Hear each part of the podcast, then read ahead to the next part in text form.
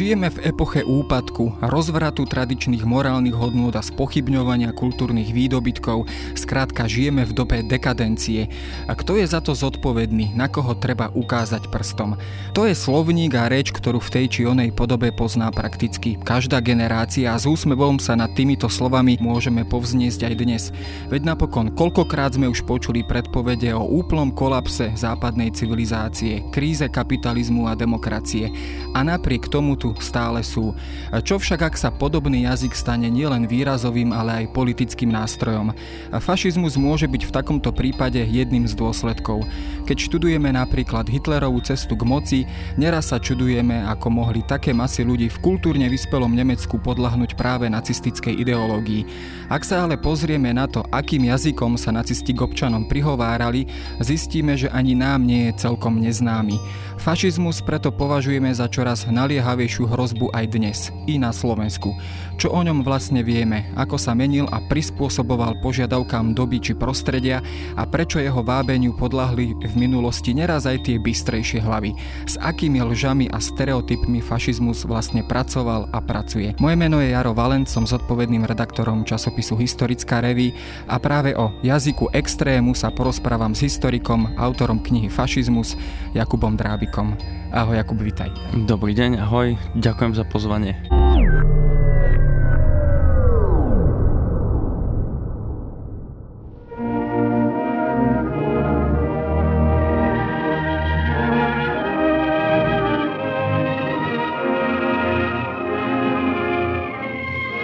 Ja som v úvode naznačil taký ten jeden z najčastejších uplatňovaných stereotypov a síce taký ten apel na to teda, že sa musíme vymániť z krízy, že stojíme pred kolapsom, že tradičné morálne hodnoty, tak ako sme na ne zvyknutí, už prestávajú platiť. Trafil som sa správne, bol to výrazový prostriedok alebo stereotyp, ktorý teda používali od začiatku aj fašistické hnutia? Je to tak, je, je to presne tak.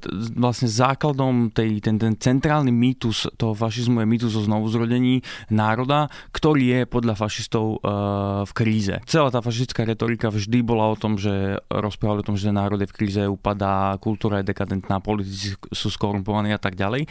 No a záleží na tom, že či ten vnímaný úpadok, či ho vníma aj väčšia, väčšia populácia a nie len, nie len fašisti. Ak ten vnímaný úpadok je v širší, ako keby v širšej populácii, potom začnú byť to, čo hovoria fašisti, vlastne atraktívne. Takže naozaj záleží aj na tom, že či tá krajina je v kríze, alebo či obyvateľe tej krajiny vnímajú, že, že sú v kríze, alebo že tá krajina alebo národ je v kríze. Vtedy začnú tie, tie fašistické reči, ktoré majú neustále, eh, dávať trochu zmysel.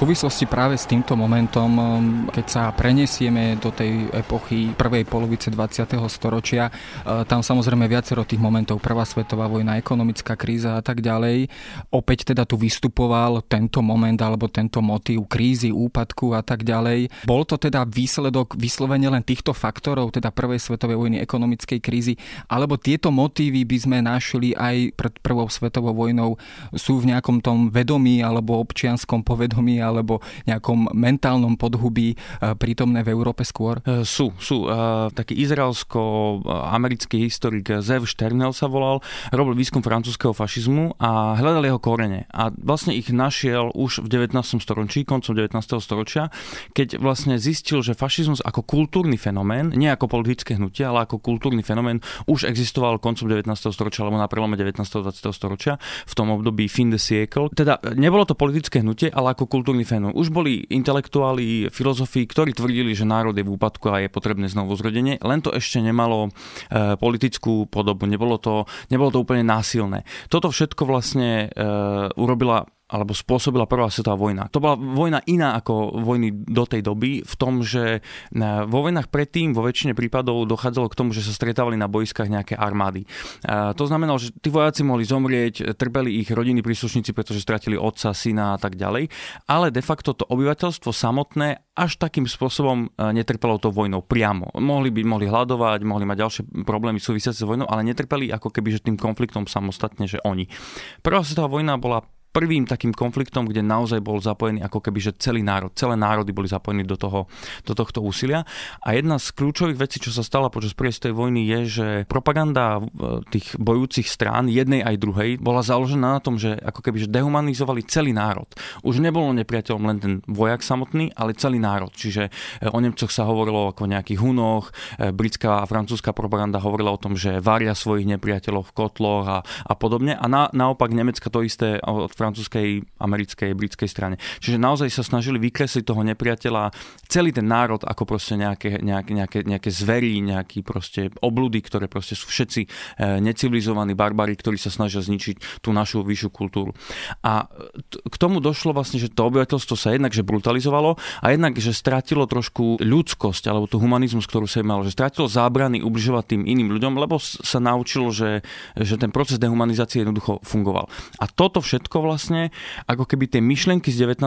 storočia zmixovalo a prvá svetová vlastne vyplula fašizmus ako politický fenomén so všetkým násilím a so všetkým, čo k tomu patrí. Je strašne veľa polemík, takisto mnoho článkov, mnoho literatúry o tom, čo fašizmus vlastne znamenal, ako sa dá vôbec definovať. My sme ešte možno do nedávnej doby e, počúvali teda, že fašizmus je v podstate veľmi reakcionársky, veľmi konzervatívny. E, je to teda téza, s ktorou prichádzal predovšetkým marxizmus ako nejaká konkurenčná ideológia. Komunizmus vlastne veľmi často s týmito tézami prichádzal. Je to naozaj tak, alebo môžeme sa na fašizmus pozerať ako rovnako revolučné hnutie, ako povedzme teda iné komunistické hnutia zo začiatku 20. storočia? E, ja myslím, ja myslím, že áno. E, fašizmus, ak sa pozrieme na to, čo teda naozaj skutočne chce tá fašistická ideológia, tak to je zlikvidovať celý spoločenský, politický, hospodársky, kultúrny poriadok a postaviť niečo nové. Vytvoriť ako keby, že alternatívu, preto sa často hovorí ako alternatívnej modernite o fašizme,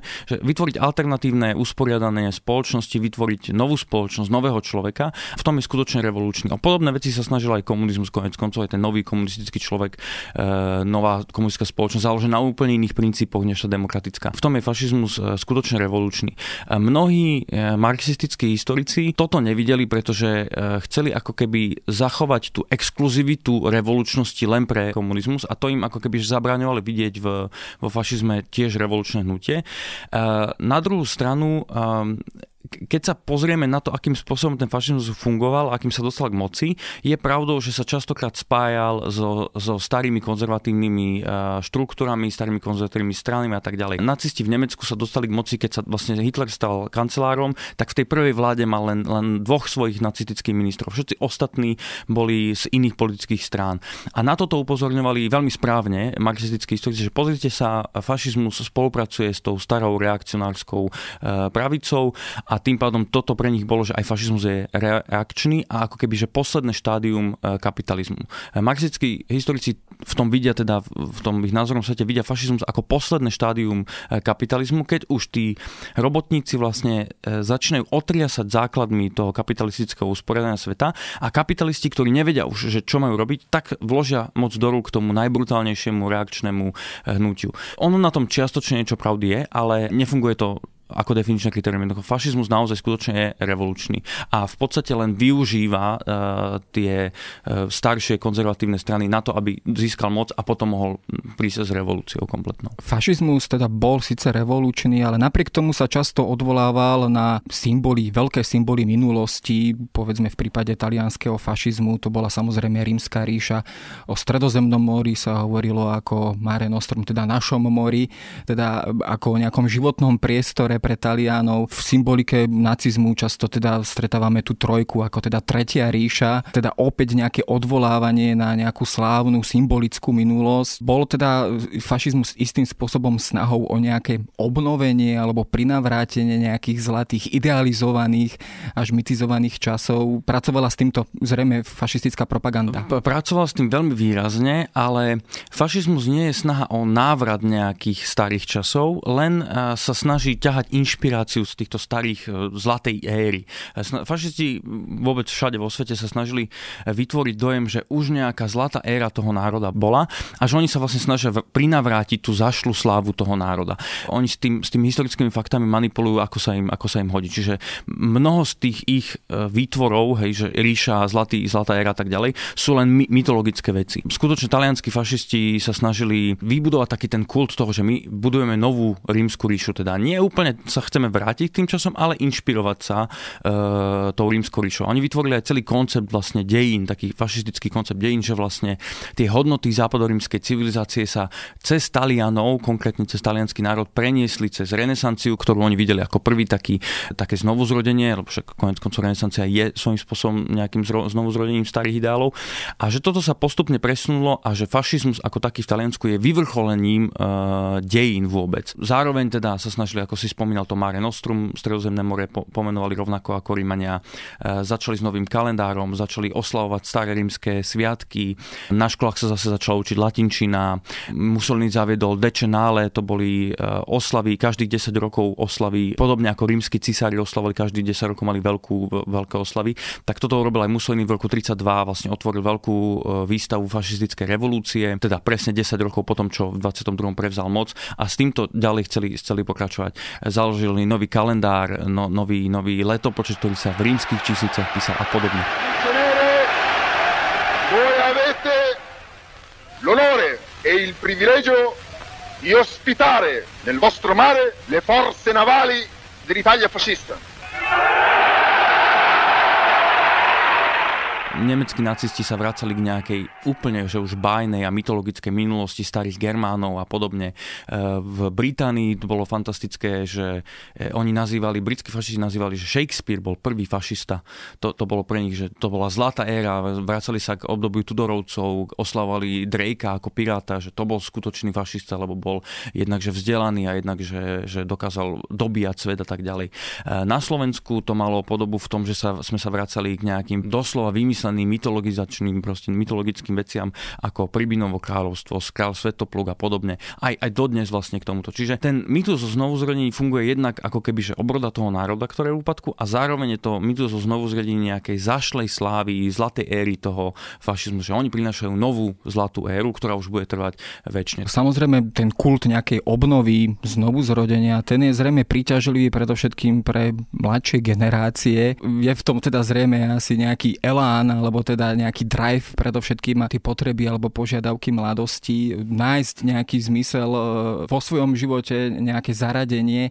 Bolo to teda aj v tomto prípade. Bolo to zrejme aj poznačené ešte o to viac tým, že to bola častokrát zákopová generácia po tej prvej svetovej vojne, teda mladí muži, ktorí sa vrátili zo zákopov prvej svetovej vojny a zažili si teda veľkú mieru násilia. Myslím, že čiastočne určite áno, ale ten apel e, fašizmu na mládež by som nevysvetloval len týmto, ja v tom vidím v mnohom aj takéto rebelantstvo, že e, búrenie sa voči autoritám. Ale keď sa bavíme o mladých ľuďoch, zákopoví veteráni vlastne, v 30 rokoch to už boli muži 40 50 možno niektorí, že to už bola staršia generácia. Tá skutočne mladá, ktorá vyrastla po prvej svojej vojne, to boli ľudia, ktorí sa tak, taká tá prirodzená mladícka, mladícke rebelantstvo voči, voči autoritám. To naháňalo fašistom veľa hlasov. Navyše fašizmus v tej dobe vyzeral ako e, progresívne e, hnutie budúcnosti. Keď sa pozrieme na Európu v medzivojnom období, tak liberálna demokracia je vlastne že na veľkom ústupe. A tá atmosféra, ktorá je vytvorená v tej medzivojnom období, je ako keby,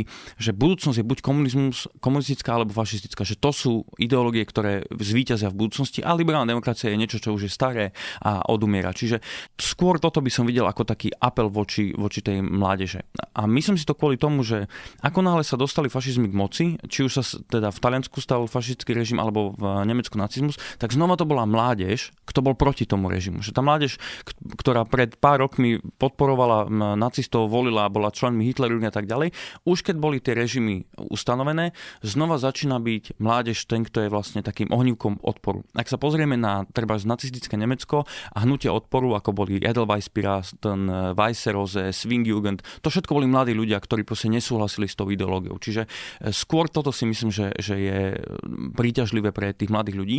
Navyše mladí boli, aj dnes sú, aj, aj vždy boli, aj vždy asi budú e, politicky neskúsení, že, že nevedia úplne celkom, ako to v tej politike funguje a majú väčšiu tendenciu skočiť na lacné, e, jednoduché riešenia, lacné hesla, než človek, ktorý už je skúsený, ktorého už oklamali niekoľkokrát takýmito lacnými heslami, tak už na nich znova neskočí. Ale mladí nemajú túto skúsenosť, čiže aj preto myslím, že ten apel fašizmu funguje na mladších dobre. To je zrejme tá reál politika, ktorá teda tie pôvodné očakávanie nejakým spôsobom modifikuje. Ty si ale spomínal, že v tom období sa zdali na prvý pohľad ako dve hlavné hnutia, dve hlavné sily, ktoré formujú nejakú politickú realitu komunizmus a práve fašizmus. Komunizmus pracoval práve s tým tzv. triednym vedomím, e, konfliktom tried. S čím pracoval fašizmus? Bolo teda to vyhradne len to nacionálne, národné apel na čistotu národa? Presne to si vlastne pomenoval. Rozdiel medzi komunizmom a fašizmom je to, že, že komunizmus sa snaží apelovať na tú triednu príslušnosť, že teda robotníci sa stanú tou elitou, ktorá proste e, posunie ten vývoj dopredu a fašizmus sa koncentruje vyložene na národ. Komunizmus je internacionálny, jemu nejde o nejaké národy, alebo teda aspoň mal by byť, e, deklaruje tak, e, tá ideológia komunistická a fašizmus je zameraný vyložene na, na národ. Ja by som sa ešte možno vrátil, už sme to tak akože načrtli v tých prvých otázkach. Ide o to, že keď sa pozrieme na koniec 19. začiatok 20. storočia, tak sa pozeráme na éru e, obrovského vedeckého pokroku a mnohé dogmy, či už náboženstve, náboženské alebo nejaké konzervatívne, boli vlastne rozobrané na, na súčiastky. Najmä úplne, že obrovský vplyv mala Darwinová teória evolúcie, ktorá vlastne rozbila to všetko, v čo kedysi verili proste ľudia. A keď sa pozrieme napríklad na nejakého aj farmára, kde si v Prusku, ktorý celý život pracoval na farme, jeho otec tam pracoval, jeho dedo, celé po generácie jeho rodina pracovala na nejakej farme v nejakom prostredí, mala zakonzervované nejaké hodnoty, nejaké videnie sveta, názorové spektrum. A teraz tento farmár eh, v tej modernej dobe, kde zrazu existoval telefón, bežne videl balóny na oblohe a tak ďalej, sa musí presunúť do mesta, do, tá urbanizácia v koncom 19. storočia sa začínala veľmi zrýchlovať a on začne začne pracovať e, v nejakej továrni a zrazu sa ako keby, že je taký vykorenený z toho svojho pôvodného sveta, čo do veľkej miery e, funguje, že, že začne sa báť, začne pocitovať takú úzkosť a to vlastne prináša tá nová doba. Preto sa mu zdá všetko dekadentné, lebo ne, nedokáže ako keby, že pochopiť to, že, že ten svet sa enormne zrýchluje a on je vykorenený jednoducho z toho svojho starého sveta.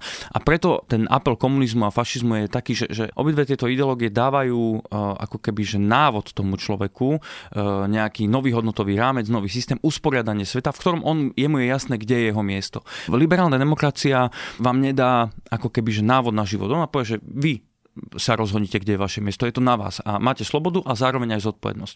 V komunizme a fašizme je to o tom, že fašizmus a komunizmus presne vedia, kde je vaše miesto a vám to povedia. Čiže vás vlastne e, takú tú neistotu, že kde vlastne patrím, čo by som mal robiť, vám zoberú. Zároveň vám zoberú slobodu, ale zároveň vás zbavia zodpovednosti. A toto bolo veľmi lákavé pre mnohých ľudí a, a to vlastne je. Častokrát mnohí politológovia alebo aj filozofi hovoria v súvislosti s takýmito e, hnutiami, ideológiami ako o úteku e, od slobody alebo zo slobody, teda strach z nejakej osobnej zodpovednosti.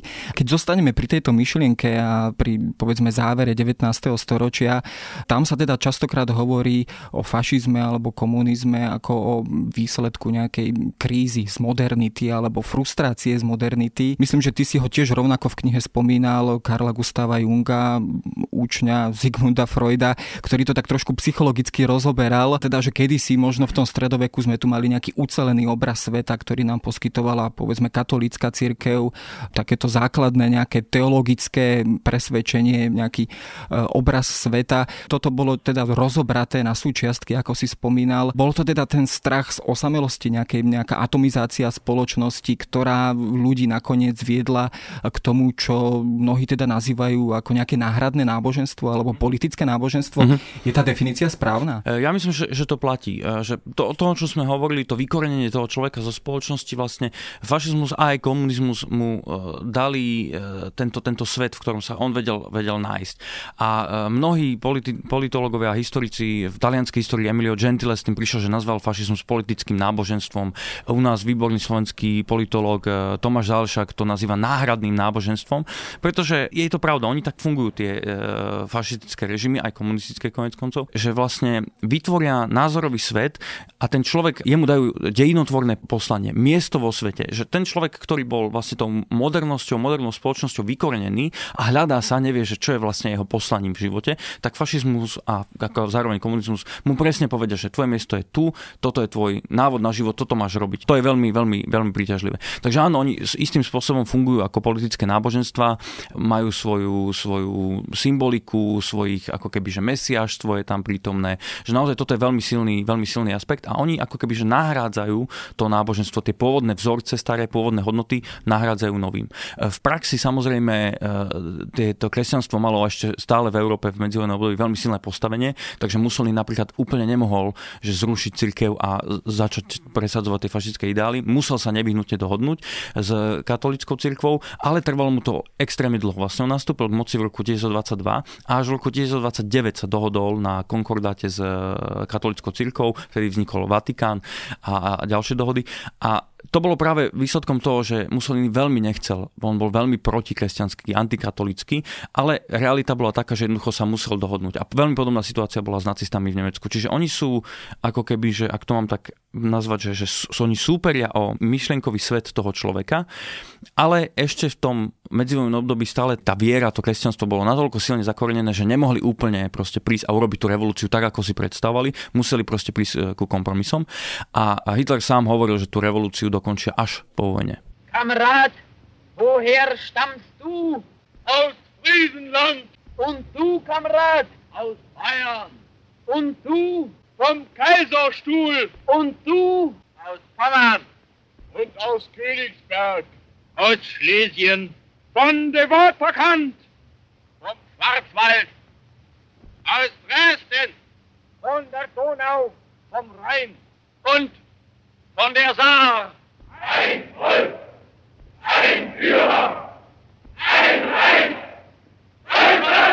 Keď si potom už tieto modely, myšlienkové modely realizujeme v praxi a teda keď ich fašisti aj realizovali v každodennej politike, už keď sa dostali k moci, k čomu to konkrétne teda viedlo? Keď by sme prijali aj povedzme teda tú predstavu, teda, že aj fašizmus bol istým spôsobom náhradným náboženstvom, malo to prvky potom aj takého sektárskeho správania, správania s predstavami o nejakej výlučnosti, očiste a takisto nepriateľstve nejakých teda tajomných alebo viac alebo menej známych nepriateľov. Rozhodne, rozhodne. A fašizmus je vlastne ideológia, ktorá je veľmi dobre robí to, že vytvára akúsi komunitu ľudí. Hlavne pri mladých ľuďoch to funguje, že, že sa vytvárajú tie mládežnické organizácie, ako aj v minulosti, aj, aj dnes. Ľudová mládež je presne príkladom toho, že jednak dá tomu mladému človeku miesto vo svete, vysvetlí mu jeho úlohu a misiu, dejinotvorné poslania, ak chceme, a zároveň mu dá komunitu ľudí, ktorí sú, ktorými môže zdieľať svoje názory, môže sa socializovať a tak ďalej. A toto je veľ, veľmi silné a to funguje aj na národnej úrovni, že ten fašizmus vlastne vytvorí pocit, že všetci sme príslušníkmi nejakej národnej pospolitosti. Volksgemeinschaft v, v nacistickej ideológii. A každý, kto do nej e, nepatrí, je vlastne náš nepriateľ od ktorého treba tento národ e, očistiť. Takže to, toto je úplne kľúčová, kľúčová vec, to vytváranie e, pocitu, že, že prináležím k nejakej komunite. A to je hrozne dôležité práve, keď sme sa bavili o tej vykorenenosti, že ten človek ako keby že nikam nepatrí. Dovtedy som patril nejakému cisárovi, e, mal som nejakú vieru a zrazu toto všetko, o toto všetko som prišiel a hľadám, že čo by mi ako keby dávalo zmysel. A toto robia fašisti veľmi dobre, že vlastne prídu a povedia tomu človeku, že tvoja identita by sa mala v prvom rade skladať z toho, že si príslušníkom národnej pospolitosti, si lepší než ostatní, všetci ti škodia, všetci sa snažia e, zničiť tvoj národ z nejakého dôvodu a ty musíš stať ako proste prvý e, vojak, ktorý bráni svoj národ. A toto je, toto je vec, ktorou sa veľa ľudí vie veľmi rýchle stotožniť. Keď hovoríme o fašizme, tak musíme samozrejme hovoriť o násilí. Konec koncov tá bilancia je strašná. Niekoľko miliónov alebo desiatky miliónov obetí bolo násilie aj tou deklarovanou hodnotou alebo deklarovaným ideálom už v tej samotnej fašistickej propagande? Násilie je veľmi výrazne prítomné vo fašizme a vôbec vo, vo všetkých fašistických hnutiach. Ja ho nepovažujem úplne za definičné kritérium, preto aj vlastne v tej svojej definícii hovorím, že z pravidla násilím dochádza k tej e, očiste, ale nemusí to platiť univerzálne. Boli hnutia, ktoré, aj keď boli násilné, tak napríklad neboli, že imperialistické, nemali expanzívne plány. E, Britská únia fašistov, tá, tá nemala žiadne ako keby, že nároky na ďalšie územia. Československý fašizmus, národný obec fašistická rovnako. Tá, ten vlastne český nacionalizmus získal po prvej všetko, čo, čo si vôbec sníval. Niekedy mal vlastný štát, relatívne veľké územia a tak ďalej. Čiže tie potreby boli ako keby že saturované a oni nepotrebovali ďalšie územia. Čiže ten, ten fašizmus nebol expanzívny, nebol eh, expanzionistický, imperialistický, ale zároveň bol, bol, bol násilný, pretože vôbec v tej ideológii fašizmus sa snaží o očistú národa a v tom vlastne je zakorenená aj tá genocida. Každý fašizmus nevyhnutne dospeje ku genocide, pretože ak chceme očistiť národ, nejak musíme proste tých nepriateľov, nejak sa ich musíme zbaviť. A to inak než násilím vlastne de facto nejde. Ty si teda spomínal, teda, že ten vonkajší alebo povedzme aj vnútorný nepriateľ je akousi podmienkou alebo jedným, jedným zjavou fašizmu. Bol to teda vždy len antisemitizmus, tak ako sme zvyknutí v prípade nacizmu, alebo tá plejáda tých nepriateľov bola ďaleko širšia od krajiny k Ukrajine, od hnutia k hnutiu? Nemusí to byť len antisemitizmus. Fašizmus vo svojej ako keby, že podstate potrebuje nepriateľa. Bez nepriateľa jednoducho nedokáže mobilizovať masy, nedokáže vytvoriť nejaký Volksgemeinschaft alebo národnú pospolitosť, ktorú by mohol očistiť od niekoho. Čiže on potrebuje nepriateľa. Je de facto v podstate jedno, že kto tým nepriateľom je. Najčastejšie sú to skutočne Židia, ale to má súvisí s iným vlastne s historickým vývojom, nie s fašizmom ako takým. Fašizmus môže existovať aj e, ako e, ideológia, ktorá má iných nepriateľov. Napríklad talianský fašizmus spočiatku nebol antisemický, dokonca mnoho Židov financovalo Partito Nacionale Fašista, teda tú, tú Mussoliniho stranu. E, boli dokonca aj členmi tej strany, pretože mali iného nepriateľa. Talianský fašizmus nedefinoval národ na základe e, rasy, definoval na základe takých kultúrnych kritérií. Čiže ak ten, dajme tomu, že Žid, vedel taliansky, e, alebo mohol to byť ktokoľvek slovinec, chorvát, akákoľvek menšina, ak oni vedeli taliansky, mali nejakým spôsobom potaliančené meno, chodili na špagety a pizzu a, a, a správali sa proste ako Taliani, tak mohli byť súčasťou e, tej národnej pospolitosti a nepriateľ bol inde. Nepriateľ mohol byť medzinárodný finančník, mohli to byť e, liberáli, dnes máme nepriateľov slnečkárov, kaviareň a podobné proste výtvory. Môže ten nepriateľ byť ktokoľvek. Najčastejšie sú to ale, ale bohužiaľ bo skutočne Židia. V nacistickom Nemecku vlastne ten, ten, ten národ bol definovaný na základe rasových kritérií. To znamená, že ktokoľvek, kto nemal tú čistú nemeckú krv, tú arisku nemeckú krv, tak to bol nepriateľ. Čiže musel byť ten národ očistený od kohokoľvek s inou krvou. A preto bol vlastne najradikálnejším vyvrcholením tej, tej e, fašistickej očisty bol práve, práve holokaust, pretože to bolo biologické, to bolo očista od každého, kto nemal tú správnu krv. Ale v princípe ten nepriateľ môže byť ktokoľvek. Als Träger seines besten Blutes fühlen und dieses wissend zur Führung der Nation erhoben hat und entschlossen ist, diese Führung zu behalten wahrzunehmen und nicht mehr abzugeben. V súvislosti práve s rasou alebo rasovými kritériami sa teda hovorí, áno, že nacizmus ich doviedol do úplných dôsledkov práve aj z toho dôvodu, že ten režim bol totalitný, teda mal kontrolu nad všetkými zložkami nielen verejného života, ale v podstate aj súkromného života. E, je práve táto totalita alebo totalitný záber, totálny záber podmienkou fašizmu alebo je to len výsledkom alebo je to len vlastnosťou nacizmu ako, ako nejakého poddruhu druhu? Je to súčasťou všetkých fašizmov, ale záleží na tom, ako definujeme totalitarizmus alebo totalitný štát. Pretože skutočne totalitný štát a skutočný totalitarizmus je vlastne nemožný. To je nedosiahnutelná utopia. Jednoducho nikdy sa nepodarí štátu alebo nejakému režimu kontrolovať úplne všetkých obyvateľov a mať úplne všetkých obyvateľov, že vždy každú minútu pod kontrolou. Vždy tam bude niekto, kto bude len premýšľať nad tým, že možno ten režim nie je správny. Vždy tam bude nejaká opozícia. Vždy budeme mať nejaký voľný čas, ktorý nebudeme dedikovať e, práci pre režim. Jednoducho, totalitný štát ako taký je, je utopia, ktorá je nedosiahnutelná. Ale všetky fašizmy, ktoré sa dostali ako k, k moci, teda režimné, nielen hnutia, ale v režimnej fáze, sa snažili o totalitné ovládnutie e, spoločnosti. Nacisti hovorili bežne, že, že jediný, jediný moment, keď NSDAP, keď strana nemá mať kontrolu na Nemcov, je, keď Nemec spí. Že jednoducho naozaj preto vytvárali rôzne združenia, e, krúžky, e, mládež mala Hitlerjugend s miliónom aktivít, pre dospelých tu bolo Kraft Freude, teda tá organizácia, ktorá má na starosti výletné aktivity, organizovali sa výlety do lesa, mesta, prechádzky autom a, a podobne. Čiže naozaj oni sa snažili kontrolovať to obyvateľstvo úplne celý čas.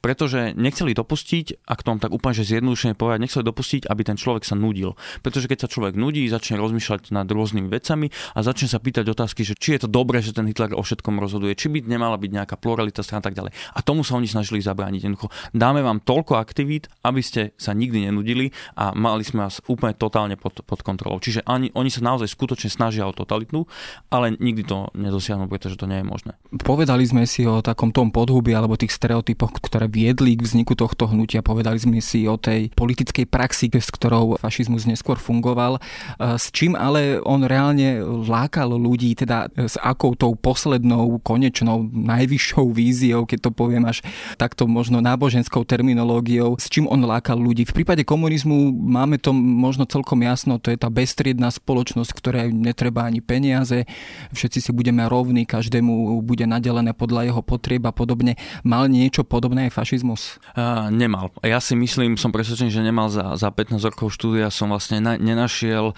ani jedného fašistického filozofa, ktorý by mal že komplexnú, detailne rozpracovanú filozofiu toho, že čo je vlastne cieľom toho fašizmu. Fašizmus totiž to nie je o nejakom racionálnom uvažovaní. Fašizmus je o emóciách. On sa snaží vo vás vybudovať strach, cez toto získať váš vlád, postaviť ten režim a potom nastane nejaká že očista. Ale čo vlastne to znamená? Že kedy sa napríklad tá očista zastaví, že vyvraždíme všetkých Židov, potom vyvraždíme Slovanov, Rómov, všetky národy a keď už budú len Nemci sami na svete, tak potom, potom čo? Potom sa to zastaví? Že toto ako keby, že nejaký nacistický alebo fašistický ideológ uh, nedeklaroval, že potom budeme vražiť, ja neviem, tých, čo majú okuliare, alebo tých, čo sú plešatí, dôchodcov, ktorí tiež vlastne len parazitujú na systéme, pretože nič nerobia a berú peniaze od štátu a tak ďalej. Že toto fašizmus nemá. To je jeden z ďalších rozdielov medzi komunizmom a fašizmom, že komunizmus má nejakú utopickú ako keby že víziu štátu, ktorý bude fungovať. Fašizmus toto nemá. Oni prišli s rôznymi e, koncepciami, ako bol korporatívny alebo stavovský štát, ako by to mohlo fungovať, ale ono to v praxi že vôbec nefungovalo. Nacisti mali svoj generálplán Ost, kde chceli vytvoriť vlastne svoje rasovo čisté imperium vo v strednej a východnej Európe, ale e, nikde vlastne nie je napísané, alebo nikto nikdy nevysvetlil, že kedy by to už bolo, kedy sa dosiahne ten cieľ, že okay, že teraz máme toľko a toľko ľudí s tak a tak čistou krvou a to už je koniec, to je finálne štádium. Toto fašizmus nemá. Čiže to je proste e, utopia, ktorá si svoj dynamizmus a radikalizmus práve vyberá z toho mytu znovuzrodení a tá očistá národa musí ako keby že neustále e, prebiehať, inak ten fašizmus stráca svoju e, dynamiku. No, čiže tá dynamika ako keby bola povýšená postavená na piedestál a teda s tým aj súvisiaca genocída, genocidné myslenie v politike. E, my teda tú bilanciu fašizmu ako ideológie poznáme už veľmi dobre. Nie je to len holokaust, ale desiatky miliónov ďalších obetí. Fašizmus ale existuje aj po roku 1945 v rôznych formách. Samozrejme nemôže sa otvorene prihlásiť e, k, tej, k tejto bilancii a k tejto minulosti. Akým spôsobom teda to robil po roku 1945? 45. Akým spôsobom toto hnutie, keď to nazvem trošku vedeckejšie, mutovalo, alebo teda keď si pomôžem nejakým termínom z biológie, bolo to o tom teda, že sa zahaloval pod rúškom nejakých iných politických deklaratórnych ideológií alebo presvedčení? No, je, je to tak. Ako, e, vývoj fašizmu po roku 45 je extrémne komplikovaný, zložitý a komplexný.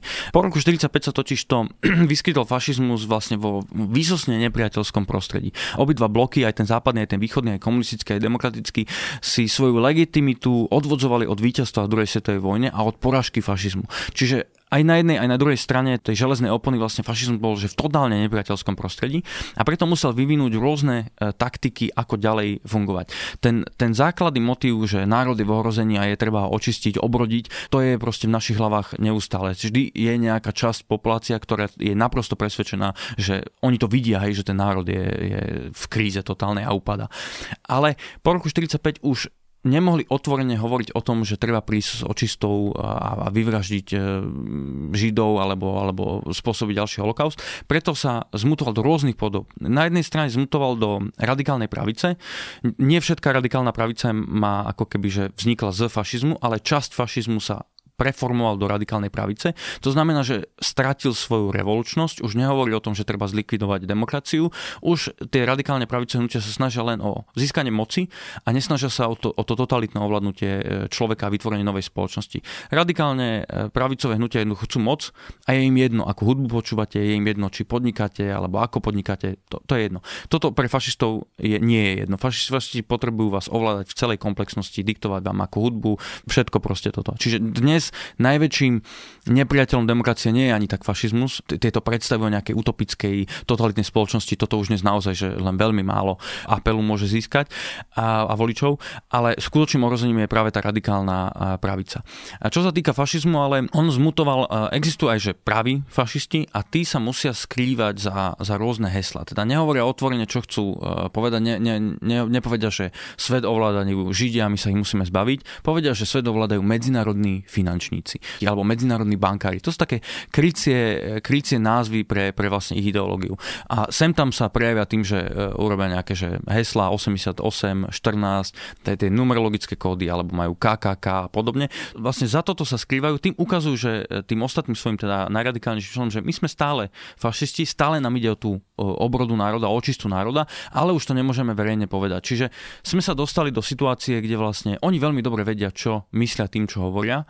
My všetci veľmi dobre vedie, vieme tiež, čo tým, čo tým myslia, ale otvorene to nemôžu povedať, lebo právne by to bolo napadnutelné a malo by to pre nich vlastne e, následky. Čiže hlavne je dôležité, že, že veľa z fašistov je presvedčených, že oni fašisti nie sú, pretože nerozumejú tomu, že čo je fašizmus, nerozumejú tomu e, mýtu o znovuzrodení národa a sami seba titulujú ako ja neviem, konzervatívci, vlastenci, patrioti a podobne a tvrdia o sebe, že, že nie sú fašisti, lebo vôbec ten, to slovo ako také fašizmus po roku 45 je už také tabu, že nikto nechce byť označený za fašistu, pretože vieme, že to je proste tak negatívne, tak negatívny pojem spája nám s tým uh, holokaust, vojna a tak ďalej, že nikto nechce byť fašista. Čiže on funguje, stále ten mýtus o znovuzrodení stále funguje v našich mysliach, ale už to nevoláme, už to nevoláme fašizmus. Na záver posledná otázka. Samozrejme s fašizmom sa stretávame aj dnes, konec koncov hovorí sa o jeho náraste e, nielen teda na Slovensku, ale aj všeobecnejšie v Európe. Čo by možno pomohlo pri nejakom potláčaní alebo aké riešenie by sa ponúkalo?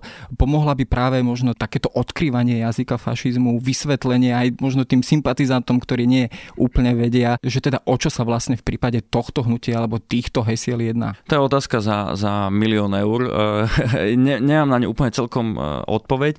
Keď som vlastne písal tú svoju knihu, tak som tam na použil štyri hnutia, príklady štyroch hnutí. Dvoch, ktorí sa dostali k moci, Taliansko a Nemecko, a dvoch, ktoré boli neúspešné.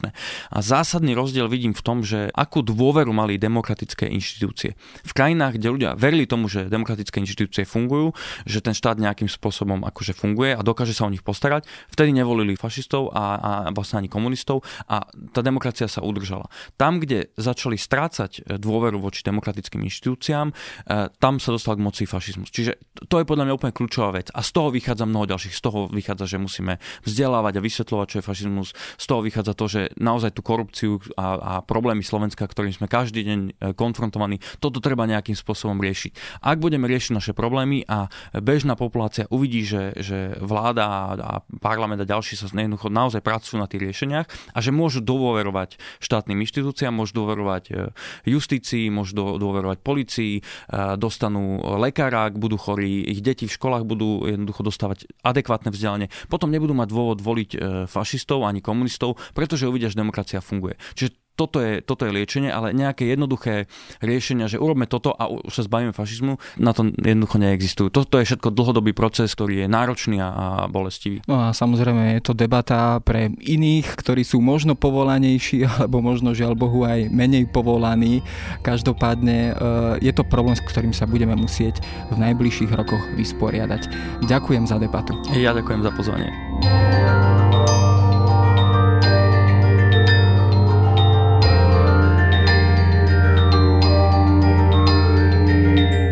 Je na dnes všetko. Počúvali ste Dejiny, týždenný podcast denníka SME a historickej reví.